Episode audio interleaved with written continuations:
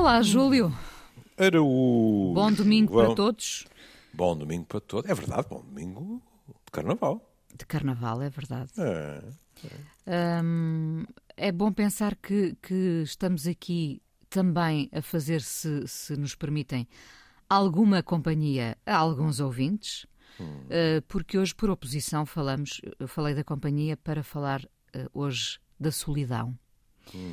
Uh, a rádio é muitas vezes uma companhia para quem está sozinho.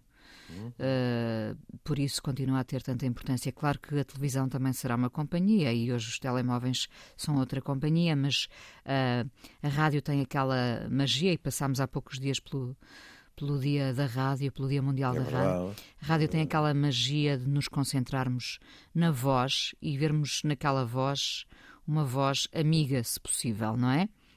É muito curioso, estava a ouvi-la e estava a pensar, há um significado simbólico que felizmente eh, perdura, eh, de tal forma que eh, ainda ouço muitas vezes falar, claro, as gerações mais velhas, mas que não esqueceram quão importante foi para elas, ainda ouço muitas vezes falar no, no rádio de pilhas. E não estou a falar só da canção do Rui Veloso. Sim, sim os radinhos de pilhas, eh, sobretudo os homens, compreenderá, ainda me dizem muito, ah, quando eu ouvi o relato claro, no rádio de claro, pilhas, exatamente. Claro, é. é. uma imagem muito forte é, de, de, outros é, tempos. Já não é. será tão comum, mas não, sim, claro, eu próprio é assisti. mas hoje então a solidão, que não escolhe idades nem classes sociais e mata mais que o tabaco, o álcool ou a diabetes, como lembra Luísa Lima, professora catedrática de Psicologia Social no ISCTE, o Instituto Universitário de Lisboa, que, baseando-se em estudos recentes, quantifica a solidão aumenta em 45% a probabilidade de morte precoce. A obesidade está nos 20% e beber demais em 30%. Portanto, o isolamento social é mais grave nos seus efeitos do que aqueles fatores de risco e daí que muitos considerem que a solidão é um problema de saúde pública. Uh, e, é. e é. Estamos aqui a centrar-nos na reportagem da Natália Faria, com este título: A solidão não é só um problema de velhos, a pessoa parece que morre em vida. Hum. E nesta reportagem temos aqui uh, vários casos, várias experiências de hum. solidão que podem ser de facto muito diferentes. Pode ser alguém que está sozinho num contexto diferente, uh, enfim, não criou raízes de forma alguma. Pode ser alguém que enviou e conheceu a solidão repentinamente. Há muitas formas de solidão, não é, Júlio? Há. Agora, nem a professora Luísa Lima, nem eu, nem a Inês, diga-se passagem, temos dúvidas que eh, eu arrisco-me a dizer, para a maioria das pessoas, esta afirmação desperta, assim, um olhar de través. Porque as pessoas dizem o quê? A diabetes? O, o álcool? álcool. Credo. Até pode despertar fantasias. Que a pessoa diz, pronto, então eu desde que eu esteja acompanhado posso beber e posso comer açúcar sem grandes problemas. Quando estas afirmações são feitas, não, não são epifanias. Isto é o resultado de investigações e de investigações que levam muito tempo. Esta sensação que a solidão é por si só, não através olha, da depressão, é por si só um fator de risco. É evidente que depois tem que se encontrar, uh, pelo menos, hipóteses para porque é que isso acontece. E, e, e nesta reportagem fala-se de quê? Do desgaste físico e psíquico do organismo, do efeito sobre o sistema imunológico e do facto de as pessoas uh, sofrendo de solidão de certa forma, estarem sempre em alerta. Porque o vazio à sua volta e o mundo em geral é sentido como hostil, digamos assim. Ora. Ou às vezes porque a expectativa também desgasta, não é? Também. Ora, isto tem efeitos físicos. Olha, basta dizer, é simplista, mas fiquemos por aqui. Isto é uma forma de stress e não há ninguém hoje em dia que não saiba que o stress pode fazer-nos soar as estupinhas ou apressar Exatamente. o, o nosso muito... caminho para a cova, percebe? Faz muito mais do que isso, é verdade. Pronto. É, é só para, para não terem a sensação que isto é uma espécie de ciência oculta ou qualquer coisa. Não, não. Uh, uh, ou, ou, isto aqui nem tem a ver com, com, com, com o especismo, mas quando o, os psis, os sociólogos, os antropólogos falam destas questões, eles falam apoiados naquilo que nos dizem os nossos colegas que estudam a fisiologia. Eu tive o grato prazer, há umas semanas atrás, de estar no, num congresso na Alfândega, a convite da minha querida colega cardiologista, da minha da Júlia Maciel, e falou-se disso. Falou-se, olha, da morte voodoo. E nós pensamos, bem, mas o feiticeiro diz que aquela pessoa vai morrer depois a pessoa morre, mas não, não fazemos ideia nenhuma porque é que morre. Hoje em dia os meus colegas já fazem. E já dizem o que é que acontece no eletrocardiograma daquelas pessoas, etc, etc. Portanto, Houve um processo interno que levou a isso? Nem mais. Aliás, pronto, aqui estamos numa das faces da moeda, mas a Inês sabe também como eu que podemos morrer de alegria. Hum? É um choque. É um choque. Nós não, não temos tamanho para suportar essa alegria às vezes, não é? Pronto. Embora aqui, como é evidente, estamos a falar de processos não súbitos. Hum? De mortes lentas, se quiser. Aliás, é muito curioso porque alguém na reportagem emprega uma palavra muito bonita que não, não se ouve hoje em dia com frequência, que é desterro.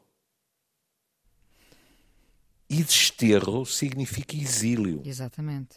É? Até expulsão do país, etc. E muitas condenado, vezes. Condenado, condenado ao desterro. Exatamente. Exato. Exatamente. E estas pessoas estão, de certa forma, desterradas ao nível social. No meio dos outros, nas multidões, nas catedrais de consumo, etc. Mas estão. Só aparentemente é que fazem parte da comunidade. E começamos. Sentem-se fora. Começamos Sim, logo por esta, por esta mulher, esta jovem uhum. gestora de recursos humanos, que tem 23 anos e que aos 18 veio da Madeira para o Porto uhum. uh, e a casa de repente vazia, como se diz no artigo. Ela diz, esta mulher, Catarina, a solidão é a ausência física. Uhum. Há muitas formas de ver a solidão, não é? Há. Olhe, sei lá. Uh, uh, há, um, há um, uns 15 dias atrás, eu conversava com, com a Fátima Campos Ferreira e a Fátima dizia: Mas o Júlio vive sozinho, isso não não é uma coisa que, que o atormenta ou que o aborreça, etc. Eu dizia, não, porque eu vivo sozinho, mas não vivo só. Aqui o que está a salientar é a ausência física de outros. Mas para muitos de nós isso não é problemático desde que os outros existam e estejam ao alcance de uh, eh, 15 minutos a pé ou de um telefonema, etc. Mas há pessoas para quem viver sozinho é impensável. Aliás, a Inês sabe também como eu que há pessoas que nos relatam vidas em casal verdadeiramente infernais, mas que, quando questionadas ou sem serem questionadas, nos dizem: Mas eu jamais teria coragem de ver sozinho ou sozinha. E, portanto, preferem ficar. É curioso porque ainda há dias ouvi um amigo que me dizia continuar apaixonado ao fim de, de vários anos E ele dizia: Eu penso que, que, que uh, a, a, fórmula perfeita para, para que isto continue assim é o facto de vivermos em casas separadas, não é? Lá está. Portanto, Mas repare, repare, eh, desculpe só para, para eu terminar o meu raciocínio, o, meu alquebrado uh, raciocínio, repare que isso vem se tornando eu arriscaria, arriscaria a dizer finalmente, vem se tornando um modelo de relação perfeitamente aceite. Mas que há 20, 30, 40 anos não era. Porque até havia pessoas a quem a Inês dizia que vivia desse modo e que lhe responderiam até sem qualquer agressividade mas que lhe diriam: Mas isso não é amor. Ou até eram capazes de acrescentar: Oh, Inesinha, não é a pessoa certa. Porque quando chegar a pessoa certa, tu nem queres ouvir falar em não estar sete dias por semana debaixo do mesmo teto, 12, anos, 12 meses por ano. E hoje em dia não. De tal forma que até o mercado imobiliário já se apercebeu disso. E o tipo de casas contempla também pessoas que, embora em relações, não dispensam, para isto também é preciso ter dinheiro, não é? Não dispensam ter dois tetos. Mas quando perguntamos a estas pessoas uh, uh, se vivem acompanhadas, a resposta é que vivem sozinhas, não é? Mas, no entanto, é. têm, estão muito acompanhadas, evidentemente. Hum. Não, sim, é, sim. não é o caso dos, dos testemunhos que temos aqui neste artigo. Não. E depois aqui depois há logo uma questão de efeito de género. Não? Quando a pessoa vê um número como 632.680 viúvas, uma pessoa pensa assim. Então, se calhar, também temos relatos de solidão mais frequentes no sexo feminino. Porque é mais habitual haver viúvas do que viúvos. Diga-se passagem também que os viúvos, eh, eh, em geral, são, são frágeis em termos de saúde e isso tem muito a ver com como a, man a maneira como os dois sexos foram aculturados. Hum? As mulheres são mais autónomas. Os viúvos mais rapidamente procurarão uma nova companheira, não é? Isso está. Cuidado, eu, eu não estou a dizer que isso é deliberado uh, de uma forma uh, tipo xadrez. Hum? Há uma canção que até é bonita, mas que eu sempre achei de um sexismo extraordinário, do velho Neil Young, que se chama Um Homem Precisa de uma Empregada. Cuja letra, se fosse hoje, faria com. Eu acho que ele não, não, não a canta nos espetáculos.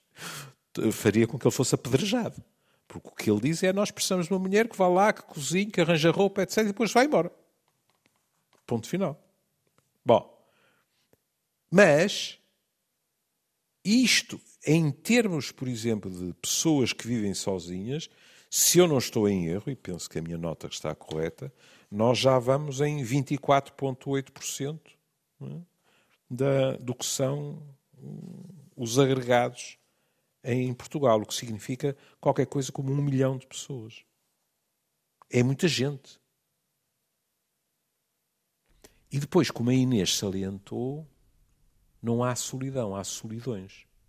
Há, há aqui um relato pungente de quê? Do processo de luta em vida. Que é horrível.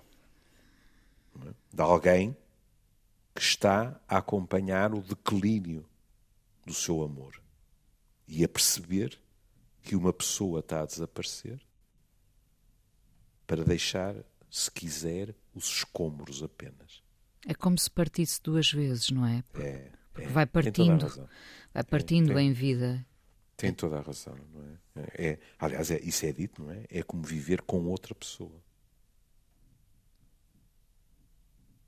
Olha, nos cuidadores informais, a Inês houve relatos desses com enorme facilidade. Depois há aqui hum, uma descrição de uma senhora espantosa da mercearia que ouve as histórias.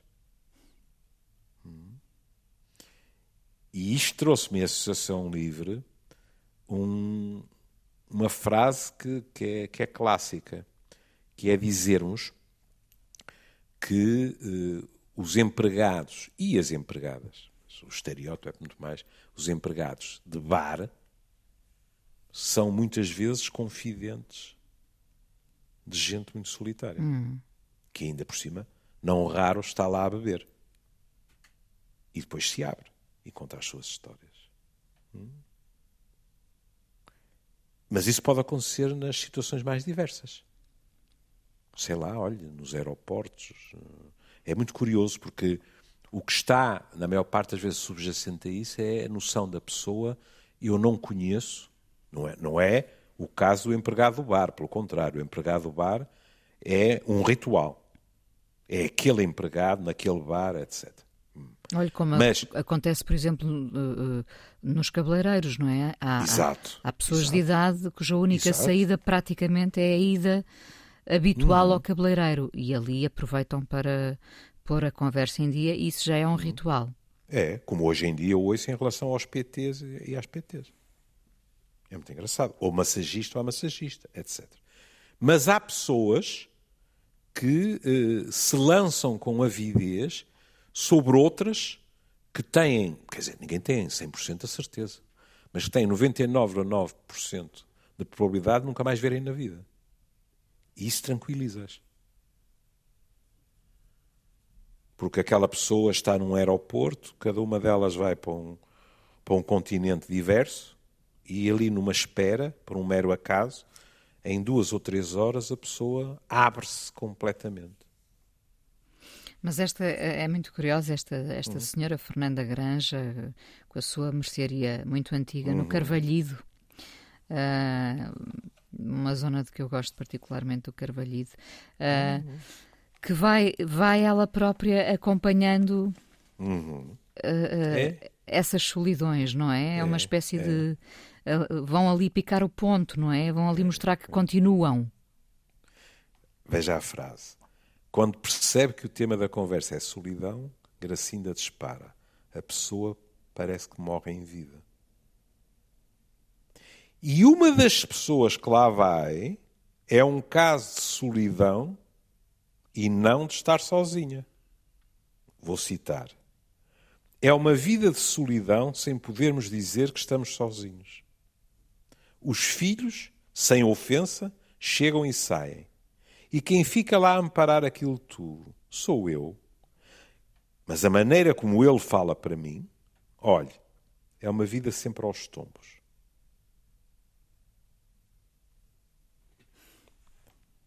A maneira como ele fala para mim. Uhum. Ou seja, em teoria, naquela casa, aquele companheiro, aquele marido, muito provavelmente, fala com ela mas fala de um modo que não a faz sentir-se acompanhada, se calhar até a faz sentir-se é triste, ameaçada, etc. E portanto a solidão está lá. E é fascinante que depois acrescenta-se: Olhe que nunca tive outro homem na vida. E a frase seguinte é até curiosa, porque vai contra o estereótipo. Porque a senhora diz: estou capaz de jurar que ele também nunca teve outra mulher. O estereótipo é assim: eu nunca tive outro homem na vida e ele andou na galeria e disse: não. Ela diz: eu acho que ele também não. E mesmo hoje, mesmo depois de tudo, e de dormirmos há muitos anos em camas separadas, e isto muitas vezes é sentido pelas pessoas como uma ferida que não sara, não há noite em que adormeça sem lhe pôr a mão. É um gesto de carinho, não sei, porque eu sou muito agarrada a ele. E bem, há coisas que nem aos filhos podemos falar. Outra questão. Que é para não preocupar os Exato. filhos. É. Mas há, há pessoas que, que, acabam por viver bem, vivendo. Uh, não sei se mal é a palavra certa, hum. mas uh, uh, repara, andam os dois aos tombos, não é? Mas, mas não vivem um sem outro. Ah, e, sim. E apesar de, de, de, poderem dormir separados, aquela mão tem muito significado e, hum. portanto, não, não é conhecida outra realidade também. Sim. Ouça. Uh, uh, uh, desculpe, interrompo. Não, não, eu ia dizer, na partida de um dos dois, uh, isso será amplamente sentido, não é? Hum. Ouça. Esta descrição, e temos de ser justos, estamos a ouvir, a, a ler, a, reproduzir a descrição da senhora. Hum? Não sabemos qual é a versão do companheiro. Está bem. Mas a descrição desta senhora é de alguém que é maltratada. Não se é só maltratado quando fisicamente somos agredidos. Bom, eu não ficaria surpreendido se, contra o que é habitual, esta senhora partisse primeiro que este homem ficasse completamente desazado e sem jeito. Sim, completamente desamparado, não é? Porque ele está habituado a ser mimado. E o hum? contrário, Júlio? O contrário. Se ele for primeiro, olha, ainda bem que, que me perguntou isso, sabe? Porque quando se gosta da pessoa, apesar de, de para utilizar a sua expressão, da vida ter sido aos tombos, uh, é evidente que é traumático. Mas eu agradeci-lhe a pergunta por outra questão. É que às vezes aquela vida foi muito má. No caso das mulheres com enorme frequência, elas, aqui estamos a falar de, de gente com poucas posses, mas uh, uh, muitas vezes com esta mulher tolhida nos seus movimentos, por, eh, por aquele homem. E é preciso dizer que há uma dimensão de libertação que não tem de ser vivida com sentimento de culpa, sabe? Porque às vezes, e sobretudo são casos de senhoras, que dizem assim: Ah, eu agora posso fazer coisas que não podia fazer antes. Podem ser coisas tão prosaicas como ir jantar com as amigas, ou podem ser coisas uh, tão de outra classe social como meter-se no avião e ir para Paris ou Londres. Hum? Mas que, com o companheiro vivo, estariam fora de questão. E isto são atividades que foram muito sonhadas que grande parte das vezes foram consideradas impossíveis e de repente estão ali, à mão de semear. E a pessoa o que vem dizer é: Eu fiz isto, fiz aquilo. E uma pessoa pergunta: E então? Foi tão bom como esperava e tal e tal? E a pessoa diz: Ah, foi uma maravilha.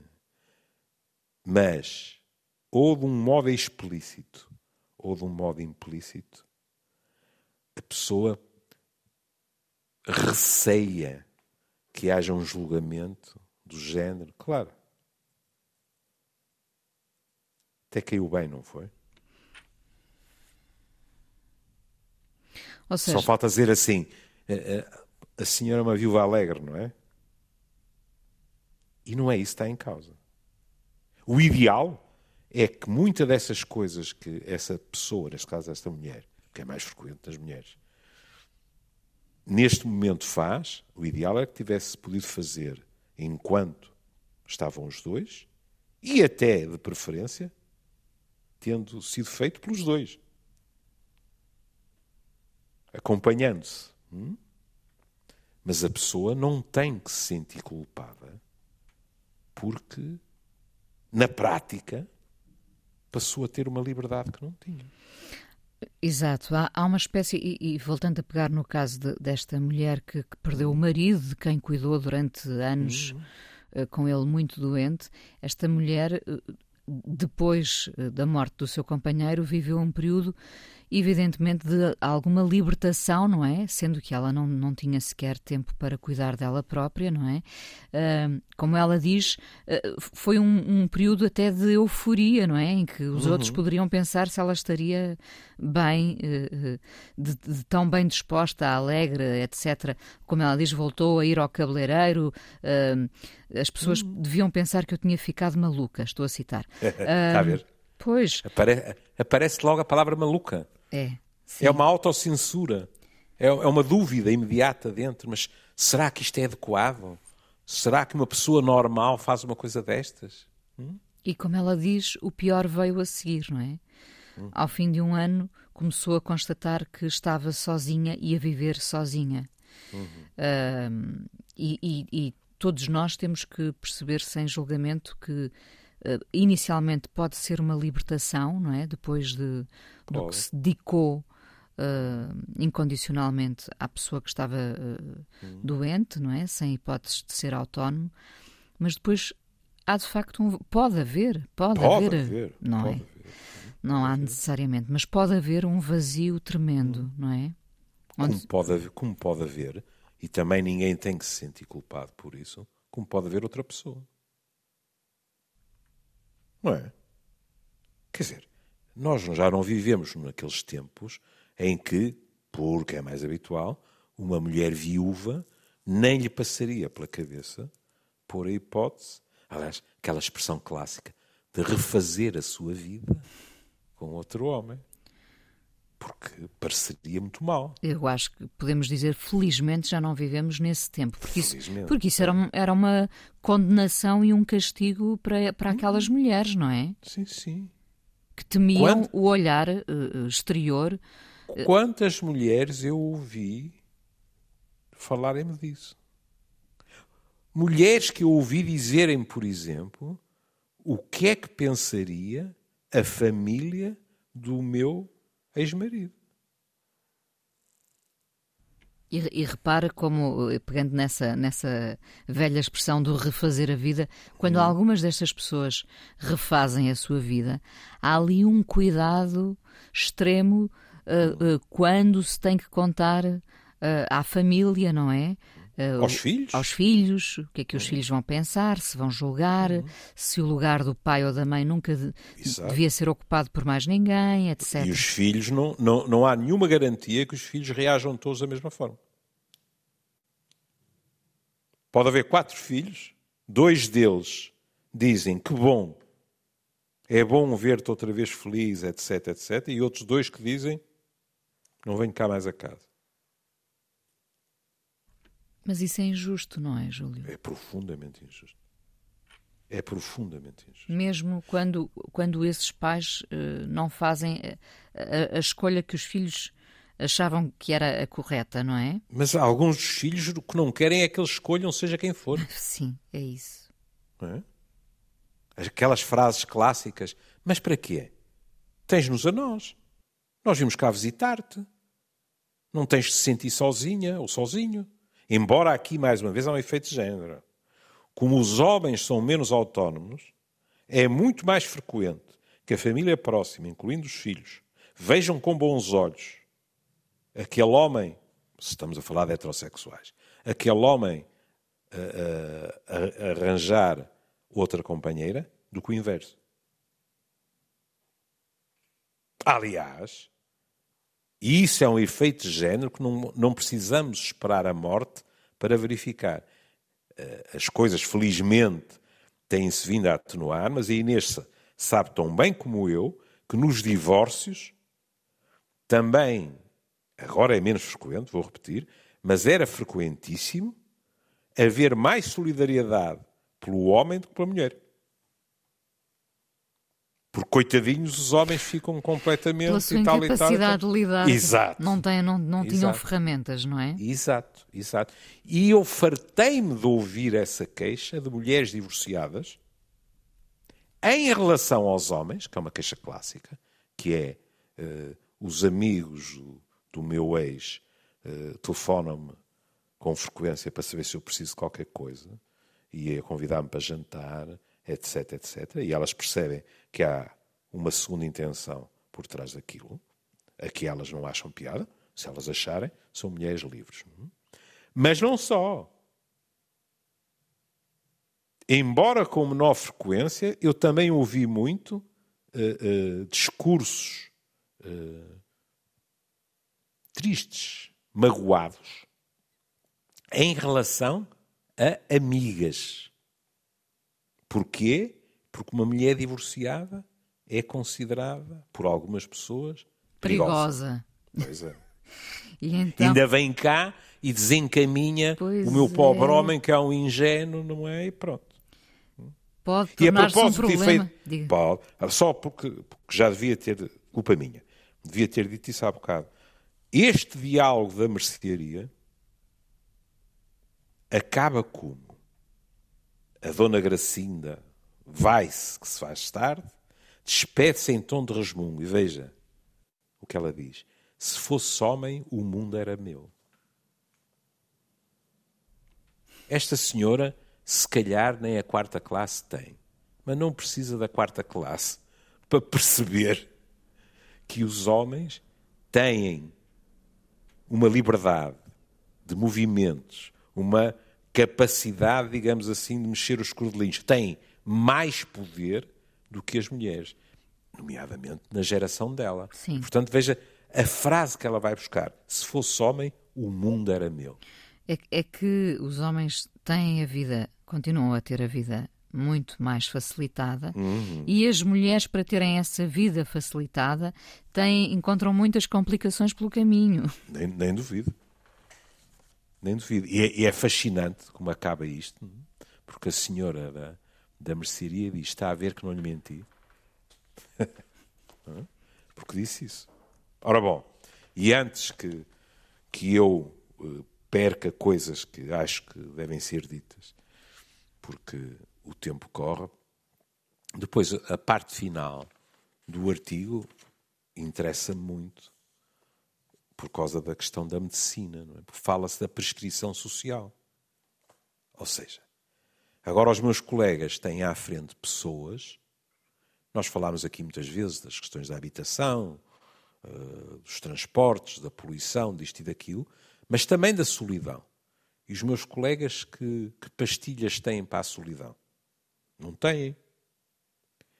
E, portanto, é preciso, mais uma vez, eh, temos eh, a professora Luísa Lima a falar disso, é preciso que haja alguma forma de ajudar estas pessoas. E o que é que ela diz? Ela diz, é, olha, dá até um exemplo da Unidade de Saúde Familiar da Baixa, em Lisboa, na Rua da Palma. O que é que aconteceu? Aconteceu que um colega meu, Cristiano Marta Figueiredo, que passou por Inglaterra, diz assim: no SF da Baixa temos a sorte de ter uma assistente social a trabalhar connosco e que funciona como link worker, ou seja, como trabalhadora de ligação. Isto é, o profissional que faz a ligação entre o médico e os recursos existentes na comunidade. E assim é possível ajudar pessoas. Veja se não é rigorosamente verdade o que ele diz é a solidão e o isolamento social, mas também podem ser situações de desemprego, problemas de saúde mental ligeiros que podem beneficiar de uma intervenção na comunidade, as dificuldades de integração de um migrante, e aqui o encaminhamento pode passar por prescrever aulas de português. Já viu? Hum. Em vez de prescrever o anti-inflamatório, prescrever aulas de português. Há um sem número de situações não estritamente médicas, eu até me arrisco a dizer principalmente não médicas, que beneficiam deste tipo de prescrição. Tem toda a razão. E depois lá vem a queixa habitual. O drama é que não há qualquer financiamento específico, temos de funcionar com os recursos humanos que temos.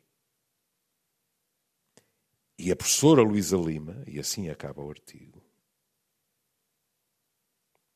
fala-nos do Reino Unido e dá-nos um exemplo uma amiga dela, que, tendo tido lá um bebê, saiu da maternidade municiada com uma lista de contactos de outras mulheres que viviam na mesma zona e que tinham sido mães recentemente. Parece o ovo colombo, não parece? Sim. Mas Reino, ajuda. Reino Unido, o primeiro país a ter o, o Ministério da Solidão, não é?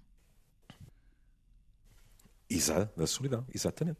Mas ah. veja isto. Hum? A, a, a, sensação com que se fica é mas como é que eu não me lembrei? Pois alguém tem que se lembrar e tem que ser feito. Ou seja, esta rapariga, esta mulher, até para o seu primeiro filho, nós somos virgens, não sei se isso lhe aconteceu, se não. Eu, o meu filho mais velho nasceu e eu, por um lado, fiquei maravilhado e por outro lado, fiquei aterrorizado. E disse: Eu estarei à altura, eu sou capaz. Pronto. E agora vejam o que fazem e a simplicidade com o que fazem neste serviço. Aquela mãe sai e, se quiser, usa. Se não quiser, não usa. Mas sai com os contactos de outras mulheres que acabaram de ser mães e que estão disponíveis para conversar sobre as suas inseguranças, sobre o seu fascínio pelos seus filhos, ou seja, um grupo de apoio. Sim. O contrário da solidão, querida. É, é isso que lhe prescrevem. É justo chamar, e, porque há ministérios da, da, solidão criados, não é? É uhum. justo chamar à solidão a tal epidemia silenciosa? Ah, sim. Eu assino por baixo. Que tenderá a crescer, não é? Sim. Parece paradoxal, não é? Cada vez vivemos mais empilhados, somos cada vez mais, e, no entanto, cada vez mais gente se queixa de solidão. Porque não tem nada a ver com o número de pessoas por metro quadrado. Sim. A Inês pode estar espremida num elevador e, no entanto, estar profundamente só. A questão, a questão estas, estas prescrições que estão para além do, uhum. do lado médico, mas que acabam uhum. por ter um, um, lado muito terapêutico. São, são, fulcrais. São fulcrais, não é? Nós, é. nós aqui já falámos muitas vezes uhum. destes casos em que as pessoas uh, descobrem. Podem ser aulas de português, podem ser aulas de dança, podem, pod, podem ser mil e uma coisas, mas é importante. Pode ser arranjar uma casa em que a umidade não escorra pelas paredes. Sim. Uh... Pronto, tudo isso é prescrição social. E, e, e, o Estado, evidentemente, tem um papel importantíssimo é nisso, é uh, pensando que a questão cultural também uh, uh, tem depois consequências no caso das mulheres que as impedem muitas vezes de, de fazer determinadas coisas, não é? Uhum. e as pessoas não seguem em frente por, por esse dedo acusador, com, receando esse também. dedo acusador. Também, também. E, e aos homens, lá está é muitas vezes eh, facilitada a vida. Hum. Mas uh, lembrando que uh, a solidão tem estes retratos todos, nós só aqui abordamos alguns, e, hum. e, e, muitos deles, e por isso a epidemia é silenciosa, escondem-se até, eh, porque não, em condomínios de luxo, não é? Pessoas claro. que vivem profundamente sozinhas. Sim, sim. Uh, não é preciso que o cenário seja esse. Infelizmente, não. muitas vezes é o da, da casa com umidade, sem condições, mas às vezes há pessoas profundamente sozinhas, é verdade. Uh, rodeadas de aparentes sinais de riqueza. Aparentes e reais. E reais, não, porque, porque a, verdadeira, a verdadeira riqueza muitas vezes sim. também é ter um amigo, não é, sim, Júlio? Sim. sim, sim. Bem, nós aqui até podíamos. Ela ainda nos puxava as orelhas, mas podíamos fazer uma prescrição social e dizer: olha, vão à mercearia da Dona Fernanda. Bom, sa saem de lá uh, devidamente apetrechados. Uh... Mal não faria, por aquilo que lemos aqui. É? é? uma espécie de. Uh... Ela sabe ouvir. Sabe ouvir. Apoiar. É. é. uma espécie de psicóloga de serviço, sendo hum. merceeira, não é? é. mas ela sim, ela ausculta, ouve esse palpitar é. Uh, do, do, bairro. Do bairro, do bairro. É. Isso é muito é. importante porque é. Eh, é. assim que se estranha a ausência de alguém e se vai à procura, não é? Hum. E isto hum, é algo, eu não estou a dizer que a Inês não possa ter uma trabalhadora numa caixa de supermercado que seja a sua favorita e de quem até se torna amiga, não estou a dizer isso. Agora, o que estou a dizer é que nestas estruturas de bairro, seja a tabacaria, seja a mercearia, etc., é muito mais provável que as pessoas se apoiem umas nas outras, não é? Sim. São vidas inteiras. E assim terminamos este programa uh, baseado nesta reportagem da Natália uhum. Faria. No público, a solidão não é só um uhum. problema de velhos.